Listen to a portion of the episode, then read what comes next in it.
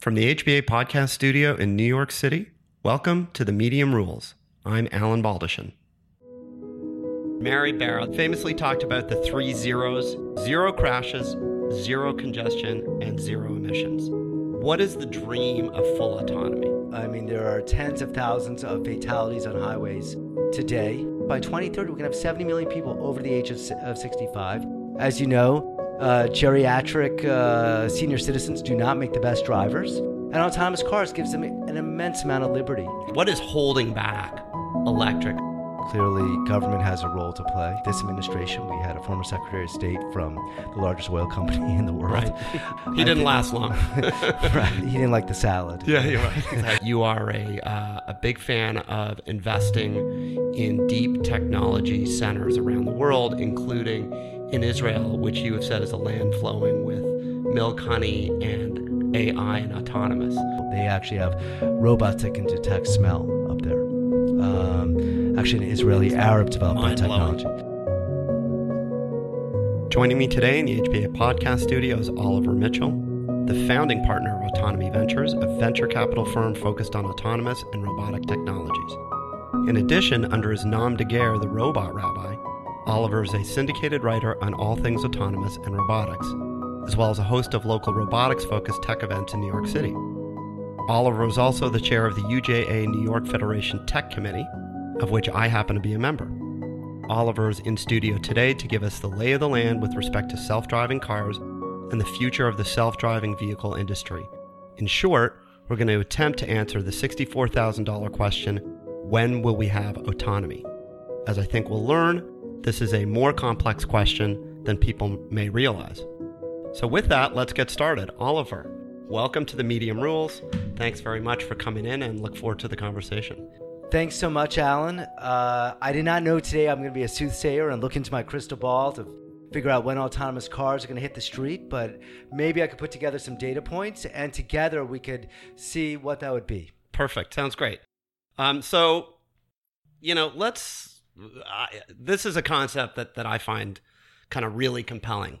Um, and Mary Barra, the, the, the CEO of General Motors, and I guess the only female CEO of a Fortune 100 company, and certainly of an OEM, famously talked about the three zeros uh, with respect to autonomous and electric uh, zero crashes, zero congestion, and zero emissions. Obviously, the emissions engage is not just autonomous, but electric, which we can touch on. Um, but putting aside emissions for the moment, um, what is the dream of full autonomy? Um, I think she captures it very well. Um, clearly, autonomous cars is, is a big additive uh, benefit to safety. I mean, there are tens of thousands of fatalities on highways today. Many of those caused by uh, truck drivers through sleep apnea and uh, just overworking conditions where they'll fall asleep on the wheel and they they jackknife on the highway, which causes a huge backup, both from a congestion standpoint, but from a fatality standpoint. Or people, uh, you know, distracted driving is a big problem. In fact, today we have more safety benefits and more safety software inside the uh, automobile, like the Mobileye sensor system, uh, ABS brakes. But we have more crashes today because of the the phone. And so it's really important when thinking about uh, autonomous cars is the really huge consumer and societal benefit of from a safety standpoint. Number two, emissions is huge. You know, when you think about a car, it is the second most valuable asset that most American families have, but it, it is at one fifth capacity most of the time. 90% of the time, it's parked on the street. Right. And so it's not being utilized. It's running under capacity and it's very expensive. So autonomous cars can actually alleviate most people from that burden because it could drive someone to work and then it could go pick somebody else up. And rather than owning a huge asset, they would only own timeshares in when they're going to use it. So I, I think that's a huge uh, aspect to autonomy as well. Zero congestion. I mean, we live in New York City. We have uh, the biggest congestion, I think, in our lives in the city. We have an older city. They're talking about congestion pricing for the second time right. within the, uh, the past decade. It looks like this time it's going to pass. And a, a, huge aspect to that is, is the growth of Uber. They just put in legislation to curb that growth uh, of ride hail, uh, taxis, uh, of people bringing in personal cars into Manhattan, of trucks. And so the idea of autonomy is you might not have to live in an urban center. You can live further away. You can take a nap on the way home and work on the way into the office. And so it could be, be huge benefit uh, when you think about that in, in alleviating congestion. Um, let me let me jump in there on congestion. Um, I think that's that that's one. I think the the zero crashes, and we'll get into a little bit.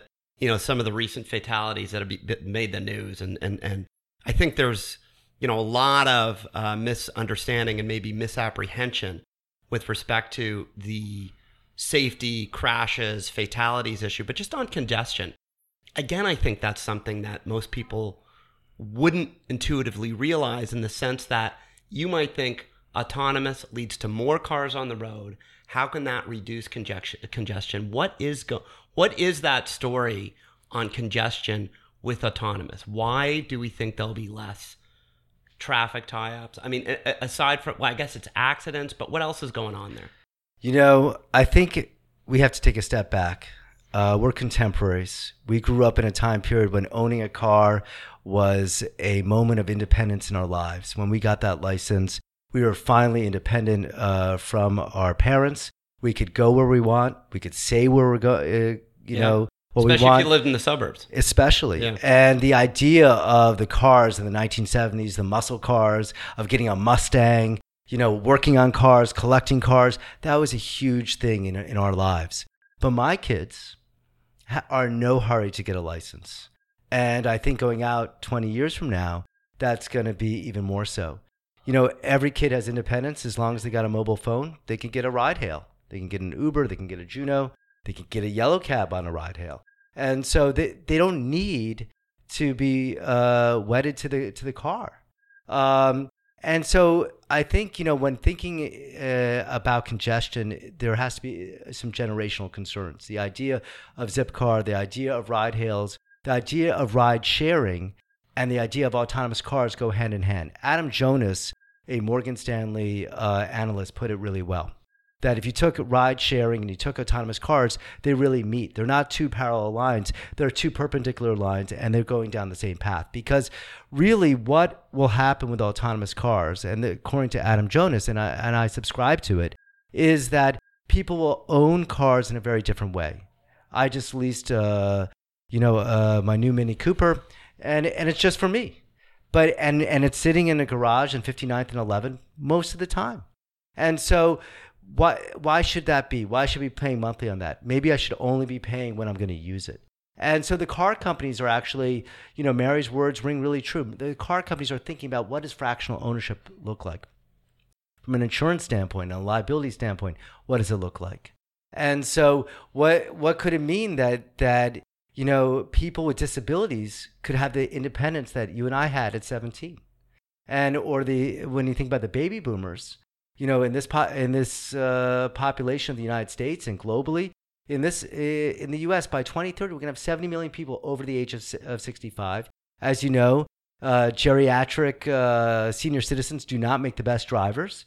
And autonomous cars gives them an immense amount of liberty yeah. and independence and dignity. So you have to put it in the whole societal uh, confines, but that doesn't answer your question of congestion. I think uh, there'll be less cars uh, on the road, but it requires us a different mindset in thinking about cars, not just from the ownership, but thinking about where do cars go and where do people go and where do bicycles go. And this is a much bigger uh, question that civil planners today are grappling with for the first time ever. You know, I think um, with staying on congestion for a second, I mean, even if you just think of zero crashes, less rubbernecking, zero lanes being blocked off, cars being able to have follow distance much closer one to the other. Right there, you know, you can see the difference. Before we leave Mary's three zeros uh, uh, uh, with respect to emissions, let's just touch on electric um, in terms of emissions. And, and, and we'll, we'll, we'll, it's not directly self driving, but as you said, it's part of that broader ecosystem. Um, what is current, what is holding back electric? Is it is it is it battery technology? Is that the principal driver here as to why we're not seeing electric cars all over the road today? And and and and I, am interested to hear your answer, and then I think we'll go through where we are on autonomous, and, and that ties in as well. I don't know if there's one single answer. Clearly, government has a role to play. Yeah. Clearly, the lobbyists for oil companies, you know, have a huge say in Washington. Uh, potentially in this administration, we had a former Secretary of State from the largest oil company in the world, um, and so He I didn't thi- last long. right. Uh, and he didn't like the salad. yeah, you're right. Exactly. He didn't like the didn't like the dining room situation. but um, I think that um, you know, with electric, uh, there's a number of things. I think every car company has a goal of switching over to electric. Zero emissions is not novel to GM. Uh, Ford is is out there with the Bolt. Mercedes announced that they're going to have a competing car to to the Tesla on the luxury side.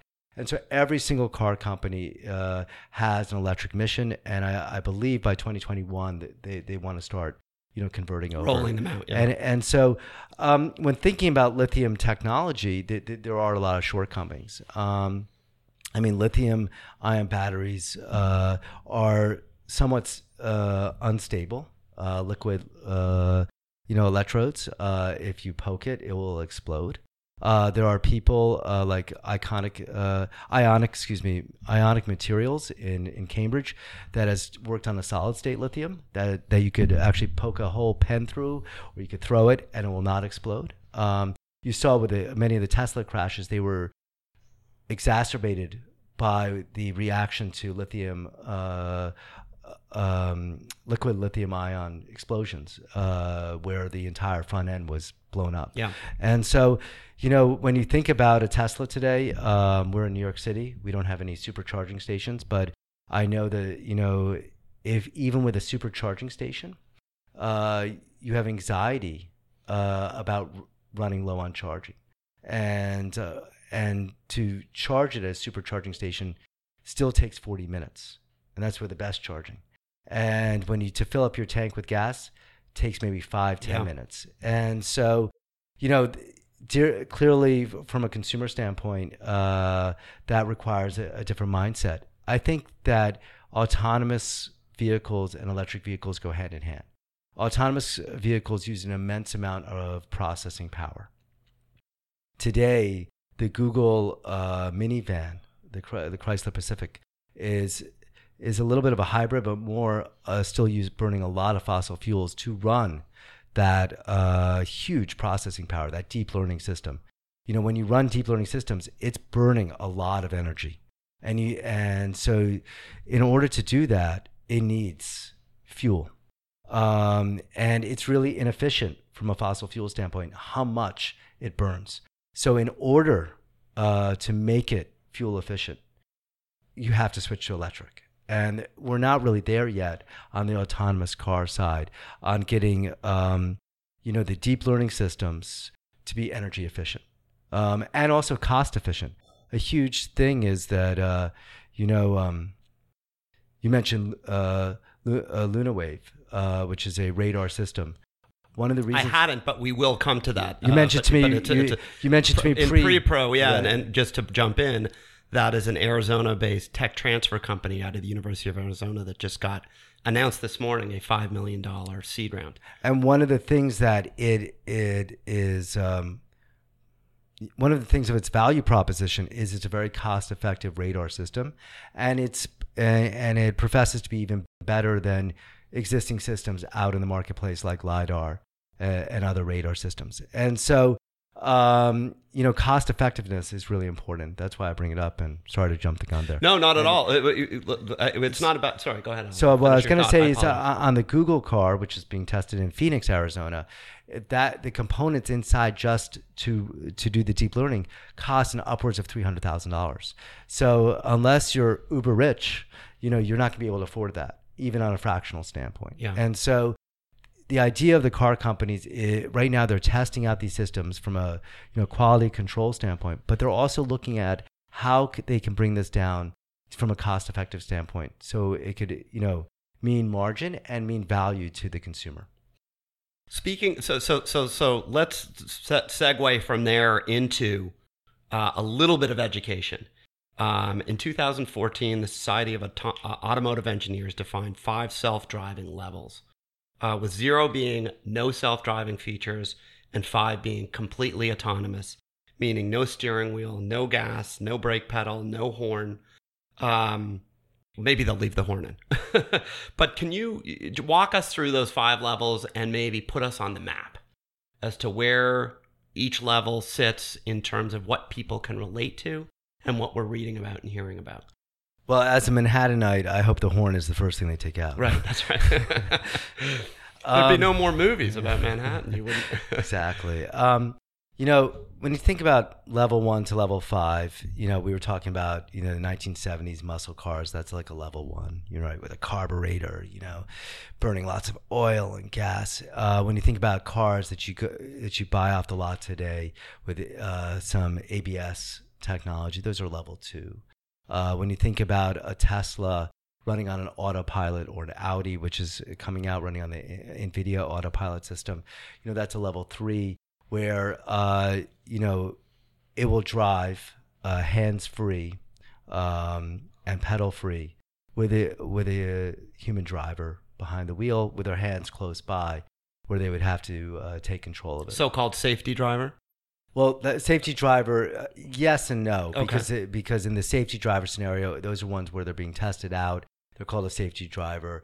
Uh, the the Google car and the Uber car is more supposed to be a forward-thinking you know level five. Okay. The, this would be actually the owner of the car. I understand. You, you're commuting from Scarsdale and potentially, you know, um, you know, on the Sawmill Expressway, uh, there's a lane uh, dedicated just for you know hands-free driving, and then you would you would activate the AI, and you could take your hands off the wheel. You would go, you know, bumper to bumper safely, and everyone would be safe there. I can look up my phone. I can right. Yeah, I'm, and I'm, it, I'm, I'm, off the clock. It would require you still to pay attention, but it would be in a in a zone, and it's really important. Let me just take a step back, Alan. When we when we see all, there's about 15 public tests on the road of autonomous cars of different levels, and we'll go back to the level one to level five. And there's a lot of excitement out there, and Google is actually running tests without any safety driver, and we could talk about that more in a second. But these are in geo fenced in areas. These are in, these are in areas that uh, where they have shielded, you know, traffic and pedestrians in such a way, and where the car has already mapped out, every, you know, everything that's going on there. And of course, there'll be instances where there'll be unknowns, but it's as close as possible uh, to a perfect scenario. They're in, you know, in places where the climate is sunny most of the time you know, there's not a lot of weather to contend with, and they're geofenced in.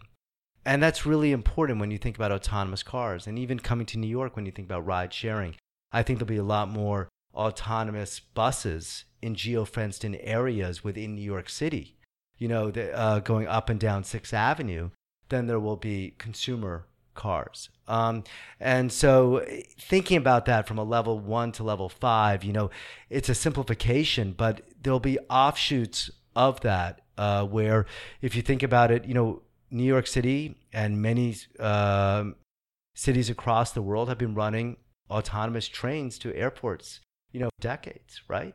Uh, and those are, you know, geo fenced in. They're on a, their own track. They don't contend with, you know, uh, Metro North trains or human trains or, or traffic and stuff. And so, you know, taking that to the automobile uh, and, you know, to municipal shuttling services and, and, and also trucking, you know, that could, uh, that seems really foreseeable if you can create that geo fenced in area. So, so today we have a number of competing technologies of what's called the level, you know, two plus, I'll just call it that today to level four. So let's call it level three. It's a very dangerous scenario um, in the sense that when I'm driving, I'm focused on the road. And even if something, if a driver swerves, I can react very quickly to avoid that.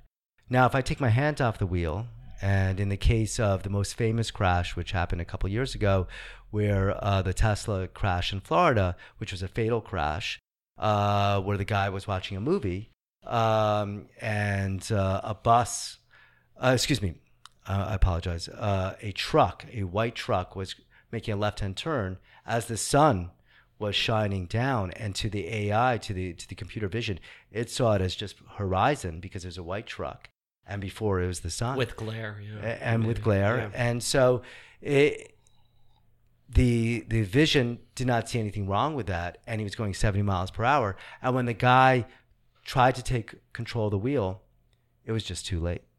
And and in fact, Gil Pratt uh, a couple years ago at CES said that's the most dangerous scenario is that level two, level three driving, that autopilot scenario, where people are taking uh, their hands off the wheel, and for them to re-engage could mean you know two seconds of life to death. And so when thinking about you know the transition to full autonomy Right. without a steering wheel, without pedals, which is much further out, you know, on that continuum, we have to think about maybe there are scenarios where that could be done safely. The idea of lanes, you know, when you go on the LIE, there's HOV lanes. So potentially you could have hands free lanes, and those could be fuel efficient lanes, and those could be carpool lanes, and they could be all the good stuff that you want to encourage the population to do, including autonomy. And when thinking about shuttling services, you take Via, which is a ride sharing service here in New York and, and in Chicago. Countrywide, yeah. A- And, so potentially that could be autonomous, you know, going, you know, down avenues specific routes, meaning. Yes. So so so and and so let's let's let me jump in there and and and say this really gets into what I think a lot of people don't understand, which is yes, I understand there's a and I, I use the example of a, a, friend of mine maybe six, seven years ago uh, calls me from a Google self driving car telling me, I'm calling you, I'm not, nobody's touching the wheel. This is insane. We're on Highway 101. And that was a while ago. So, you know, yes, there's the technology, but how are we, what's the phase in look like? And I think you really started to answer that question, which is it's different. It- It's not all at once. It's sort of an incremental, you know, and Benedict Evans wrote, wrote I think, a pretty, very compelling uh, blog post about phasing in where, you know, a vehicle might be L5 in one situation and L2 in another. Um, but maybe talk about about that phase in because that gets to when will we have autonomy to some extent. Yeah, I, I think you know, in this current culture, uh, you know, of instant gratification, whether on the mobile device or flipping a light switch, we we tend to think of technology as flipping a light switch. Yeah.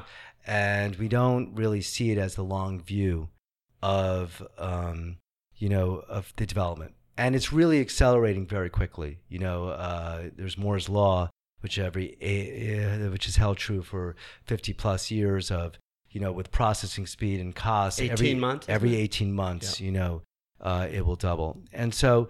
Uh, I think that you know, uh, and it's moved extremely quickly.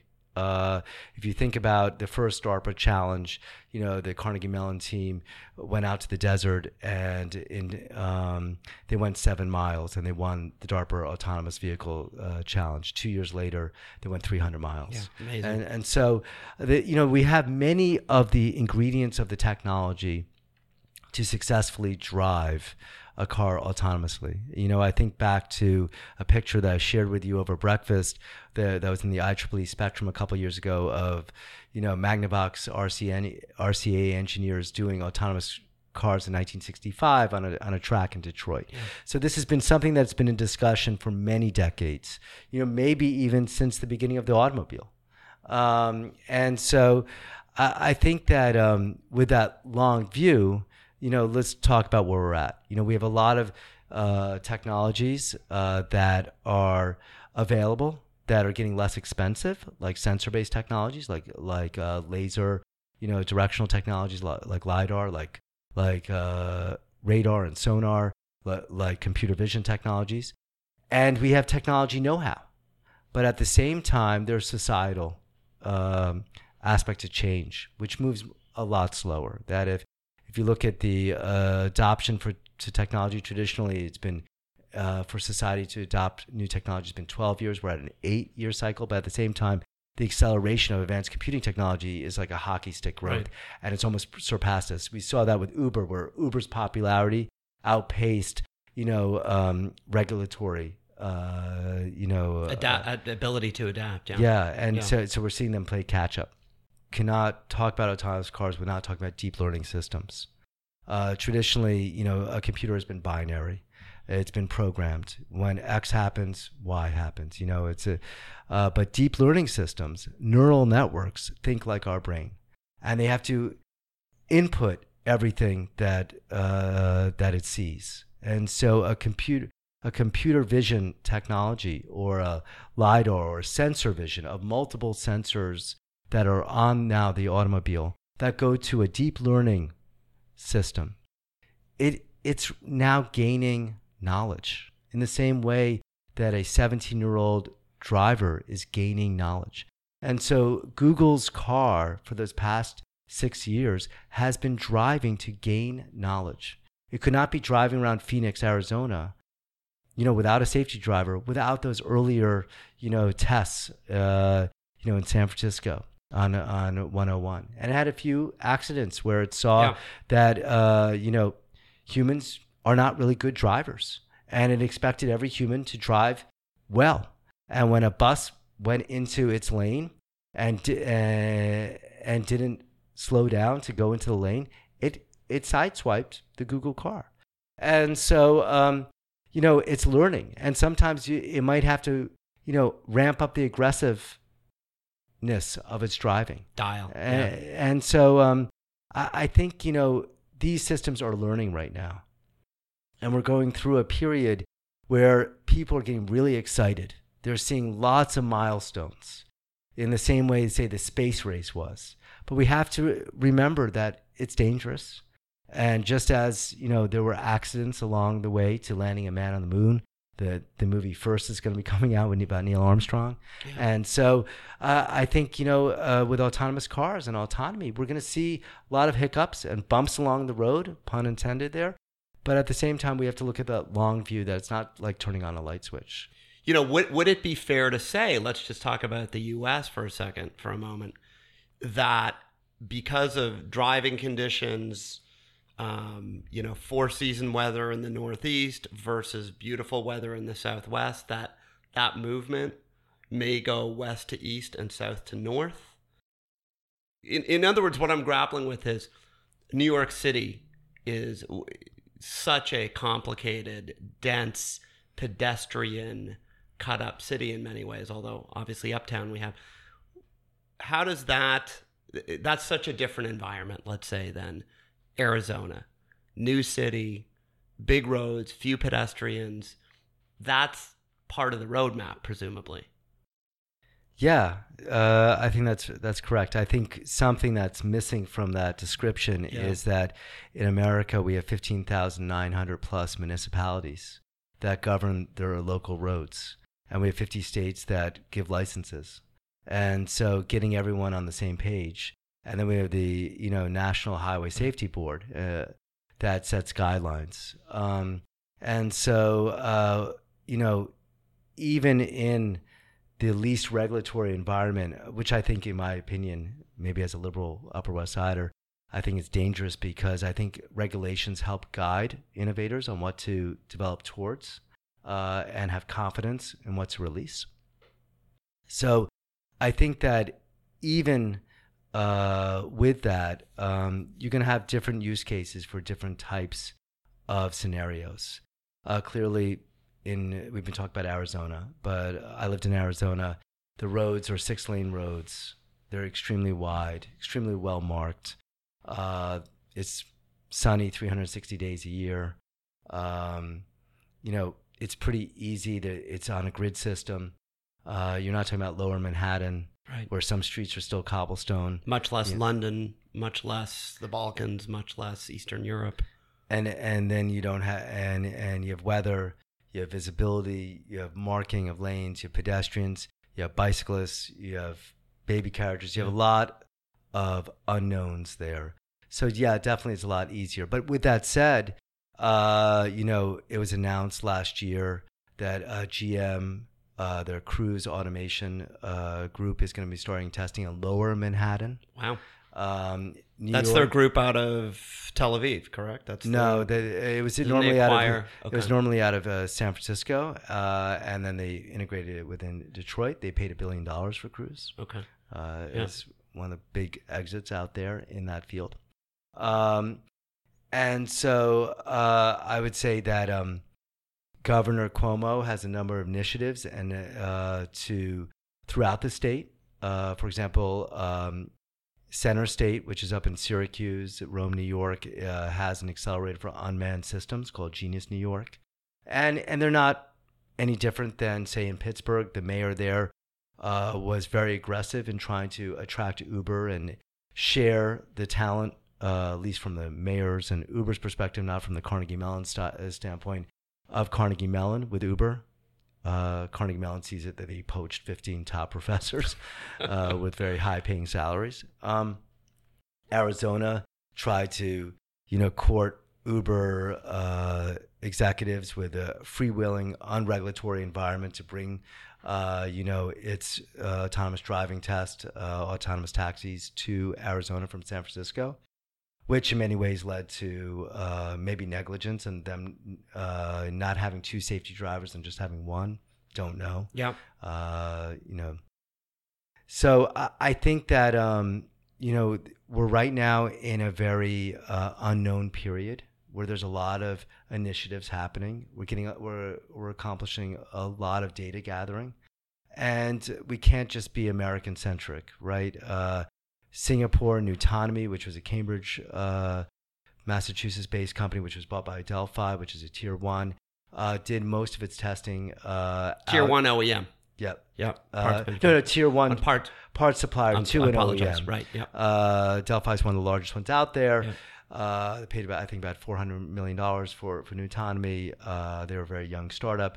They did most of its t- of their testing uh, not near the MIT campus, but really in Singapore, because Singapore is very aggressive in trying to be um, really the tech hub of the world for many things, for drones, for uh, for autonomous, you know, shipping, for cybersecurity, uh, for IoT.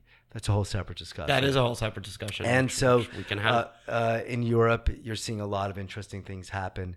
Uh, even in even in England and and and, and in France. Uh, so I think you know, in looking at the crystal ball, I can't really give any dates. You know, the industry has said 2021 has been a magic is a magic year. That's what many executives have said. We're getting, but uh, you know, the one thing about making predictions is uh, you can always push it out. Yeah. And so I imagine that will happen.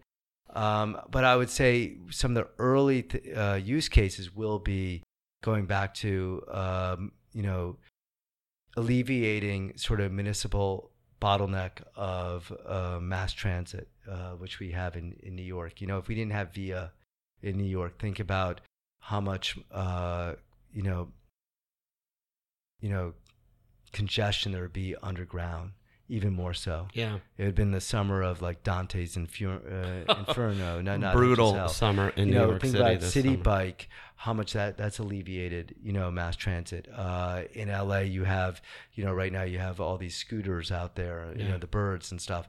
And so you'll see that. I think you know a big area that we haven't spoken about is that long haul shipping. You know, driving on the highway is a much easier premise.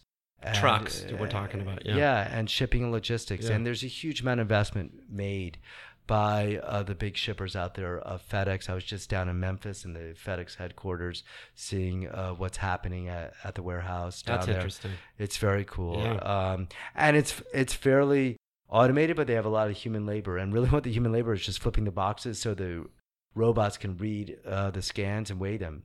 Um, Is that right? yeah, Wow. you know, one thing, this is just a side note that, that I learned is when you fill out that FedEx package and you write down, you know, how much it weighs, and you're always like, you know, I'm just going to say one pound. And, and it's an envelope. Uh, they actually, you know, the, the sorter actually weighs every package and scans it. And really, that's only to train you on what to expect for your billing. It- and in fact, that robot, that, that computer system that weighs everything, which has been in effect for, it's a Swiss computer, it's been in effect for like 15 years ties directly to their P&L. it goes right to the revenue line. Wow. And so it's going right into the bank, and so it's pretty it's pretty magical. So I mean, uh, FedEx, um, Uber, uh, Uber is as you know, uh, UPS. Uh, you know, when you think about um, Amazon, a huge amount uh, of their Trucking, trucking and and, and, distribution, and, and also delivery. yeah. uh, aviation.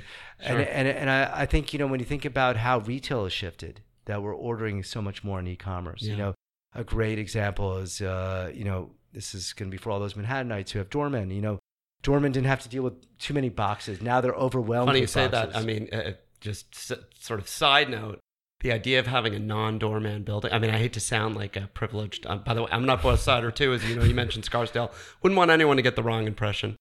Um, I am also a New Yorker. proud Upper West Side. Yes, very proud. Uh, but but I would say the idea of uh, d- uh, at this point, forget about security for your kids and your you know eh, forget about can it's it's receiving packages and returning packages. That's what you really need. And for. and so let's think about that. groceries, you know, from an, everything. an autonomous vehicle standpoint, let's just expand aut- autonomous cars to autonomous vehicles. You know, when you order that package, you know, on Amazon, you click order, you click buy. That message gets sent to a computer.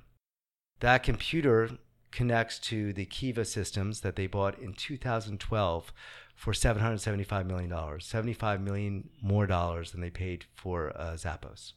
And so um, those are robots that are on the warehouse uh, that bring the shelving to the picker who's going to put that in a box.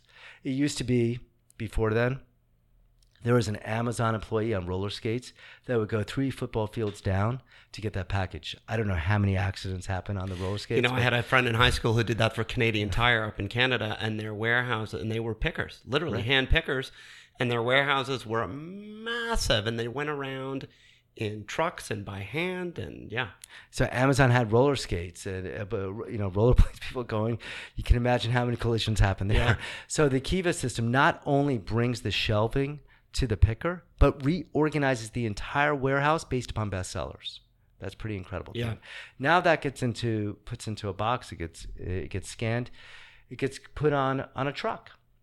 Uh, that truck has to go to a distribution center. That truck can go autonomously to a distribution center. It goes on a, on an airplane. That airplane, most of the, the flight, uh, so so it goes onto a distribution center, and uh, the distribution center scans that box. It goes on many conveyor belts, autonomously scanned, weighed, and then gets specially packed to be weighted so they don't burn too much fuel inside the plane. Uh, the planes actually uh, talk about lithium batteries. This is very cool. The planes actually have robot arms now. The new uh, triple sevens uh, in FedEx that, and they share this with the industry that if there is a fire within their boxes of a lithium battery that catches a fire, it can autonomously break through and put out that fire. And they share this technology with all the other shippers out there. It auto- so the plane doesn't explode in the air. Pretty good, you know. Good and, idea, yeah. and most of the time, that plane is going on autopilot, right? And so, and then it lands. It goes, you know, takes off from Memphis. It goes to lands. It goes to a distribution center, and it needs to be go back on the highway. And there, you can have an autonomous truck. You know, when Tesla re- released its autonomous truck, uh, you know, it, it got a huge bump in its stock. Mercedes has an autonomous truck for uh, that's been at the truck shows for a number of years. Uber uh, bought. Um, um, I have a mental block right now. Lior Ron's company um, uh, for, for about six hundred eighty million dollars. I'll think of the name of the that's company. okay. It'll Uh, come back to you. Don't worry about it. and and so they actually put a halt on their autonomous truck. They're looking to to partner with someone uh, someone on that. Yeah. Um, and it's done actually. Uh, you know, deliveries uh, for uh, you know, it's proved it out on the highway. So that that's a real aspect. Then you know, you've seen examples of drones delivering. I don't know how efficient that is. Maybe in rural areas that makes a lot of sense. We've seen terrestrial robots deliver within urban areas.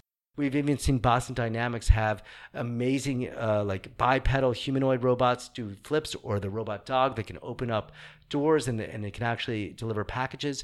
So the idea of this ecosystem of autonomous vehicles is very true. When it will happen, Yeah, I I, I think that's a great that's a great run through in the sense that thinking about my being able to take a ride from here to my cousin's house in Westchester or Philly, that's a tiny aspect of it.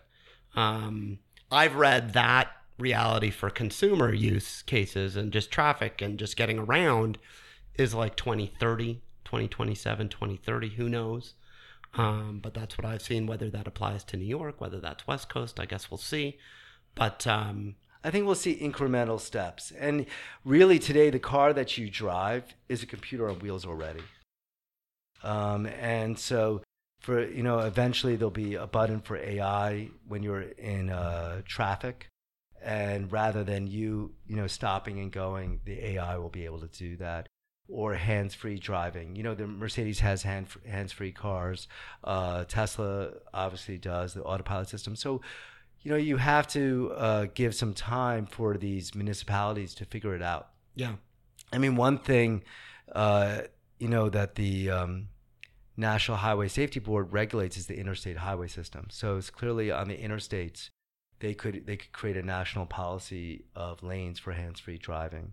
Um, whether this administration or the next administration will, that's to be seen. On a side note, you know, um, it's pretty amazing if you think about technology and you think about government. You know, uh, there is no Department of Technology, and technology is a subset of every department agency.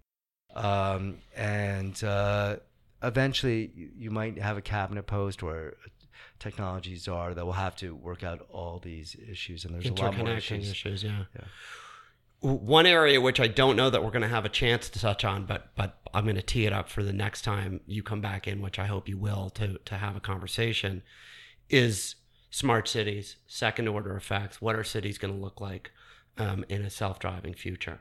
Um, and that in and of itself is a, is obviously an extremely rich area to plumb it also engages sort of the, the, the workforce displacement that is going to occur, not just with self-driving, but with robotics generally, which which I think is is going to be a great topic for us to address. And I'm teasing it because what I want to do is uh, finish off with a perspective on investing, and also give you an opportunity to plug the UJ Tech Mission to Israel 2019, because I know that you are a uh, a big fan of investing in deep technology centers around the world, including in Israel, which you have said is a land flowing with milk, honey, and AI and autonomous. So, talk about both those things. Talk about how you think about investing, and then maybe talk about uh, the UJ's Tech Mission, which is an annual uh, trip to Israel to do an amazing deep dive into technology there and what's going on in innovation, which I uh, went on last year and I would highly recommend. But let me let me let you address both. Yeah, I, I, think a couple things, and, and maybe I could segue in just telling that uh, Israel does actually have a smart city. Ashdod, the port of Ashdod, is a smart city. I think when walking around whatever city you're in, look up, look at your lampposts. You'll see a bunch of fishtail antennas. Those are sensors that are monitoring traffic right now pedestrian traffic, automobile traffic, uh, air air quality. There's a whole bunch of sensors that are being deployed, and there's a number of companies that are working with municipalities. There's a number of RFPs out there. There's a number of partnerships uh, with the Department of Transportation on the federal level with the local municipalities, uh, as well as other federal agencies on that. Every year, uh, and you were privileged to go on the last one, uh, you know, I lead a tech mission uh, with the United Jewish Appeal, as well as the Israeli Economic Mission here in the, in New York. Uh, it's a four-day intensive trip uh, where we visit, you know, accelerators, incubators, academic labs, other uh, venture capitalists, investors, really the leaders and influencers of this magic landscape. You know, put it, you know clearly it has an immense amount of historic um, connection to the Jewish people, but it, uh, today Israel, you know, outside of the Jewish community, is just seen as as another Silicon Valley. It's it's actually called Silicon Wadi. And uh, talking about autonomous cars, in three years, you know, we were meeting with Gil at GM. They said they went from about 12 engineers to, to 300 plus engineers. And GM looks to Israel for the latest uh, AI and autonomous uh, technology. Not to well mention cyber, and we haven't talked about cyber auto, but that's a whole other topic. I know we've been hanging out a lot because that was the next word that I was going to say. so um, there you go. And so th- that's really exciting. Um, and really, you know, uh, this this year we're going to be doing uh, the mission again in conjunction with a cybersecurity uh, conference.